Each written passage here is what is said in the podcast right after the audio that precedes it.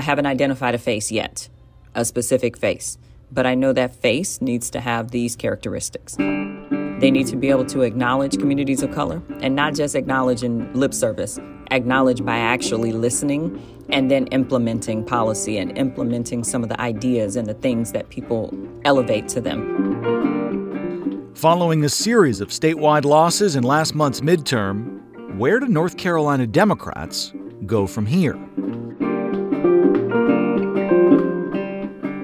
This is the Politics Podcast from WUNC. I'm Jeff Tiberii. Welcome. With history on the other side and national headwinds positioned right in their faces, North Carolina Democrats struggled last month.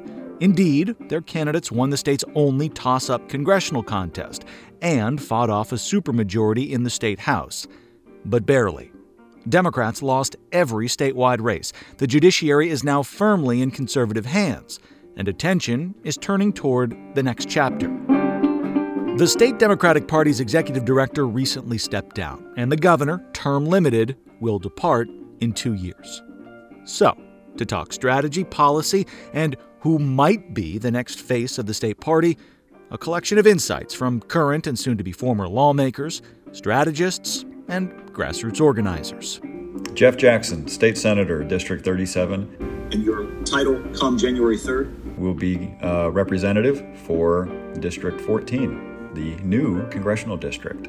So, my name is Amy Steele. I am the CEO of the New North Carolina Project and the New North Carolina Project Foundation. I'm Thomas Mills. I'm the editor and publisher of Politics NC and an erstwhile political consultant.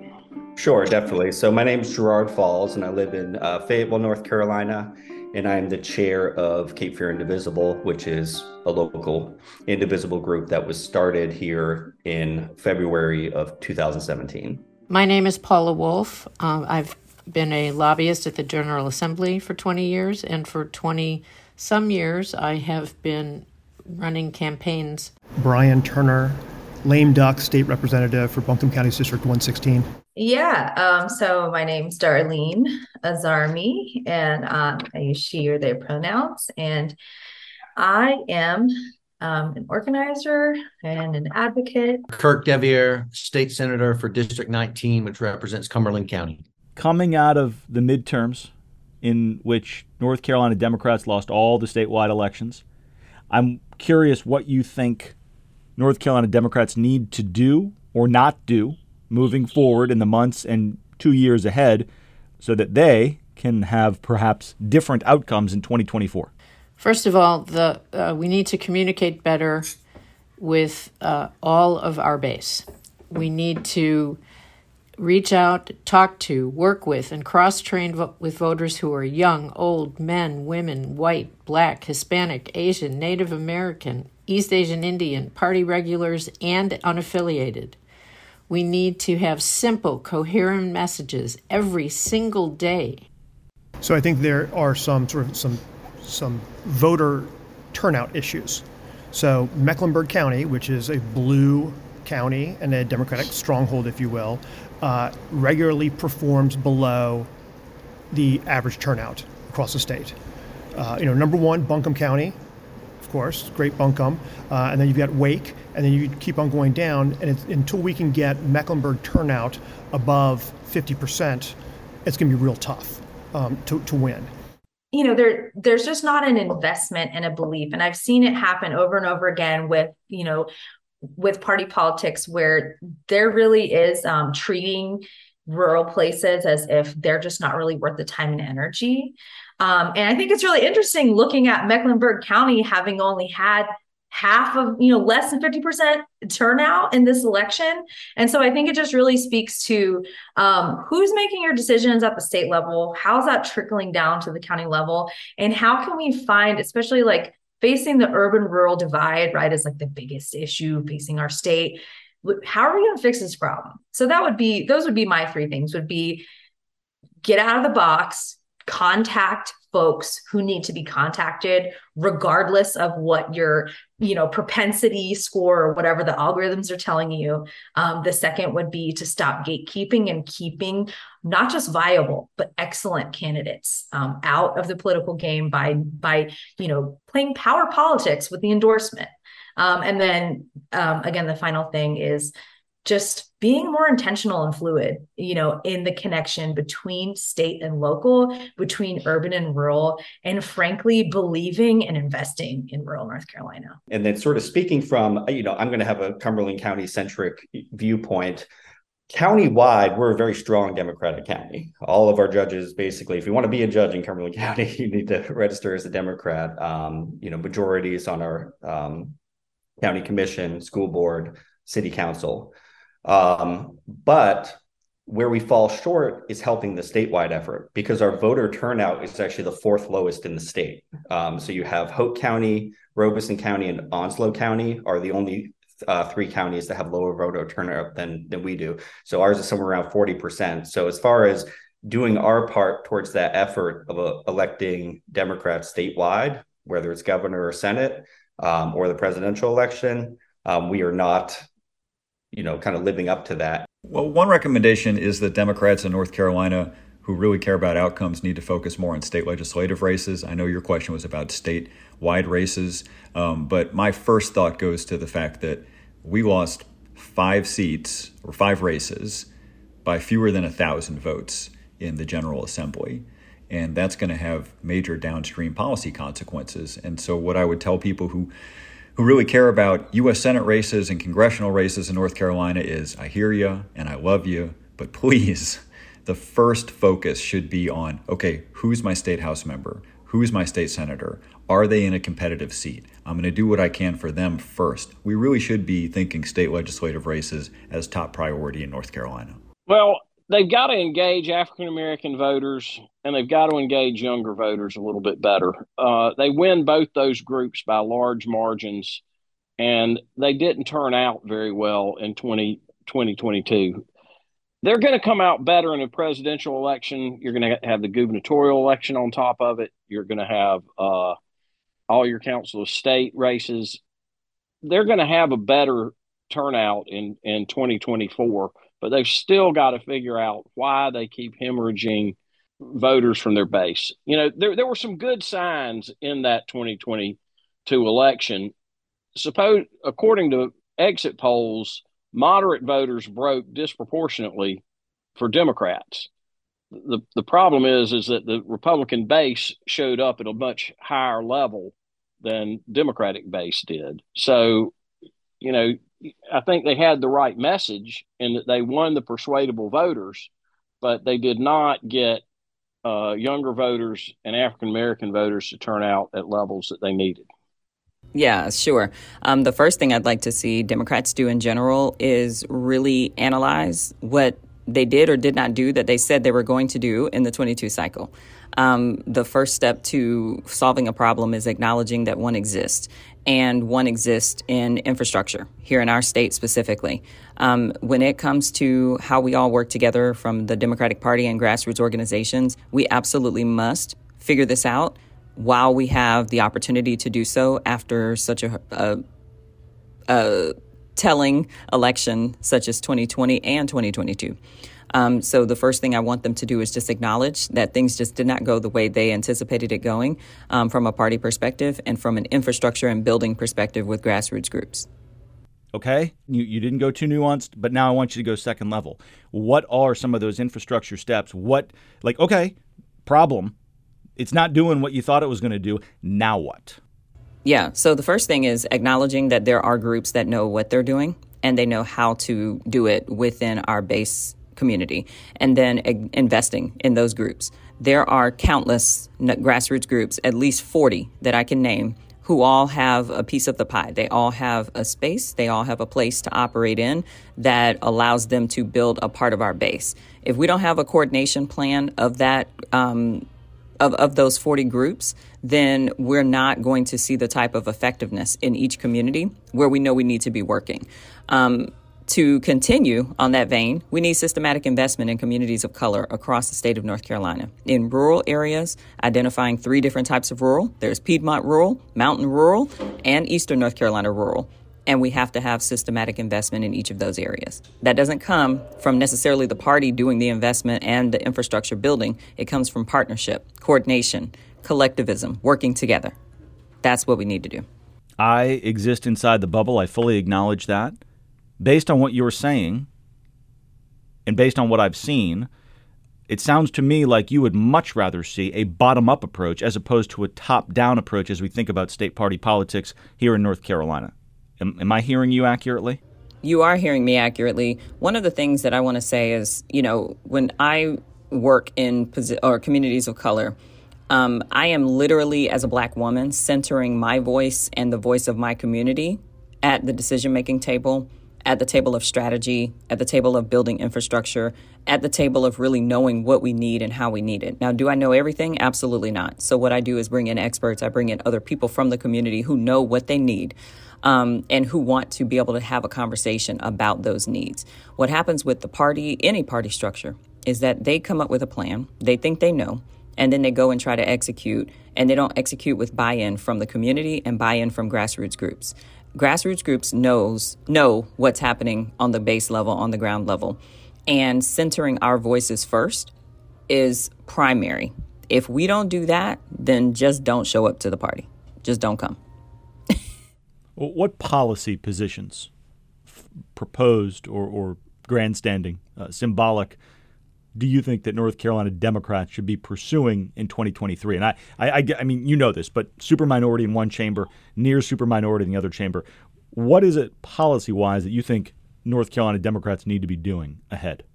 Right. So in North Carolina, the policy I'd love to see them pursue is something around economic mobility and equity around economic mobility, especially in communities of color that are being gentrified and overdeveloped all across our state.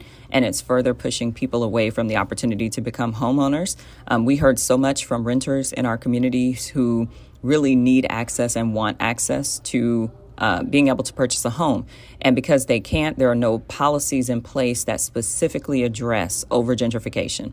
There are no policies in place that specifically allow for developers to invest in communities where they are developing for the purposes of equity building and economic mobility building and, and economic mobility just across you know communities within North Carolina um, because that doesn't exist, we still have this divide. The further the divide exists between the haves and the have nots, those who can and those who can't, those who have money and those who don't. And gerrymandering. And gerrymandering. Talk about something that would have major downstream consequences as far as allowing for more competitive races, ultimately more bipartisanship. I think more bills would end up passing, um, but really it would just allow for a fair and honest assessment of who we want our representatives to be. It would just give voters more power. And I think I'm, I'm in favor of reforms that are fundamentally about giving voters more power because I think we've taken a lot of power away from them. And this is the biggest one we could do. It's even bigger than the issue of money in politics, which is huge. But fixing gerrymandering would be the single biggest thing we could do to give voters more power over who their representatives are going to be. Well, I hate that I won't be there to help, um, but uh, I, I, think it's important. A, a couple of things. I think a couple of things are going to happen. I think the Democrats are really going to have to choose where they want to take a stand um, and where they want to try to move the, their agenda forward uh, in some of these key areas around healthcare, around gun violence, around mental health, around broadband, around education of our children. You, you know, I don't believe voters vote on policy. I mean, if, if voters voted around policy, Democrats would be winning winning overwhelmingly. So, I you know, but I think as, as strategically, what they need to be doing is pushing back against efforts to curb uh, access to abortion. Democrats need to be pushing back on that hard. That'll help engage both women voters and younger voters that they need. You know, they need to tamp down some of their the, their messaging around uh, other social issues that are that I think are alienating sometimes to particularly rural voters. They, they're not going to win rural North Carolina, but they can't continue to hemorrhage votes like they have. that's the thing. We don't communicate well. If you look at the um, the things that President uh, Biden has accomplished, they are huge, but no Democrats can name them, and they blame him for things that are not his fault. Um, we have to do a better job of saying what we stand for, what we have accomplished. So there's things where I think you can probably find good compromise around economic issues and especially economic development in rural areas, which is an area that's hurting Democrats a lot. Um, so I think that you can find some compromises there, uh, perhaps get some assurances that that development will be um, sustainable because uh, we do have concerns obviously around climate change that has affected Cumberland County and our surrounding counties quite a bit, the hurricanes and the flooding. Um, so, um, you know, rural economic development uh, that can be shared by all. That's a big thing. You know, to deal with all these um, allegations, um, you know, the paranoia around the, you know, in my opinion, and factually, practically baseless, non existent voter, voter fraud. Let's pass automatic voter registration. You know, finally, online voter registration gained some traction here in North Carolina. It almost seemed like that would never happen. Um, you know, we have pre registration of 16 and 17 year olds back.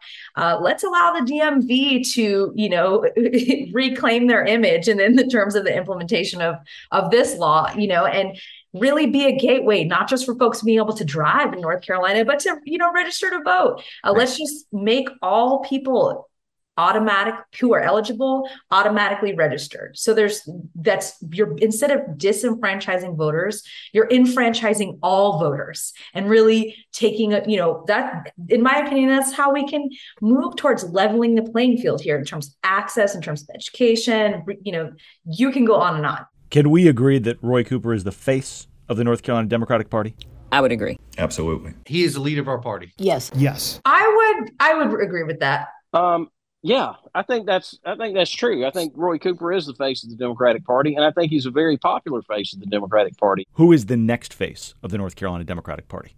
Probably Josh Stein. Well, I I don't make predictions, um, but I think everybody is uh, counting on Josh Stein. I think Robert Reives is is a has done a really good job as minority leader in the in the state house. I don't know if we've decided that yet. So that's a very good question. The next phase of the Democratic Party acknowledges the establishment but also takes into account what's happening with other groups of color and other groups period who are rising. This rising majority of females, rising majority of people of color, rising majority of young leaders in our state. The next leader sees that, acknowledges that, and is able to utilize those three groups or sets of groups in the formation of what we go after in terms of policy and change and theories of change in our state. I hope it would be Val Applewhite, but that's just my personal opinion. I was talking to a grassroots organizer from the western part of the state yesterday, and I asked her, I said, who's the next face of the North Carolina Democratic Party? And she said, Val Applewhite. I, I, I kid you not, I SHIT you not. I was surprised to hear her say it. And then I thought, well, I can't not ask Senator deViere about this when I talk to him tomorrow. So, a little bit of context here. Um, Applewhite, of course, is a former Fayetteville City Council member, and she is effectively who will replace you in the North Carolina Senate. You took some very moderate positions. You I'm using air quotes here, crossed the governor. The governor and his folks endorsed Applewhite, and she is um, she she she defeated you in a primary. She won the general election. She's Cumberland County's senator elect. So, with having you here, I can't not ask the question: uh, Is Val Applewhite potentially the next face of the North Carolina Democratic Party? Do you what do you make of that assessment? Well, I don't want to speak for somebody's opinion because that's their opinion. Um, I, I, don't believe uh, that she's the future face of the Democratic Party you listed a lot of names, people like Deborah Ross, and and, and I mentioned Dan Blue, and, and, there's others, the Jeff Jacksons of the world. The Democratic Party should be a big tent and represent a lot of different uh, thoughts, uh, but our core values are all the same. So I, I, don't know if I would agree with that opinion. Well, I know I wouldn't agree with that opinion. Um, you know, she did win the election. Uh, she won the election with a lot of money. um, put in that race, both in the primary as well as a general election in a D plus, I think, 11 seat. Um, and when you spend three to four million dollars to win a D plus 11 seat, um, you know, I don't know how that resonates across a purple state um, when you talk about the future face of, of a party.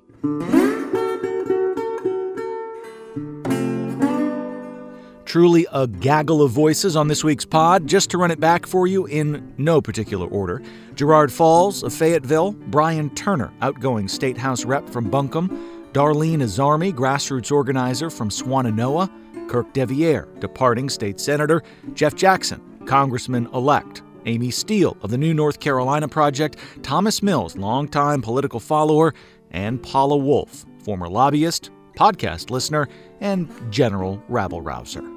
My name is Jeff Tiberii, and I'm your Capitol Bureau Chief.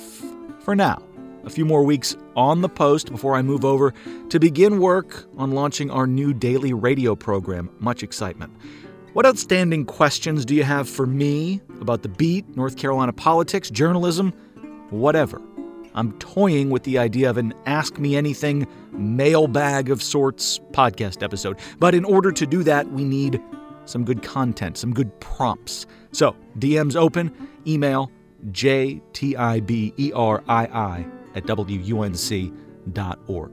Do hope you'll tap play again on Friday when Clark and Rob stop by to review the year in state politics. Until then, thanks for listening.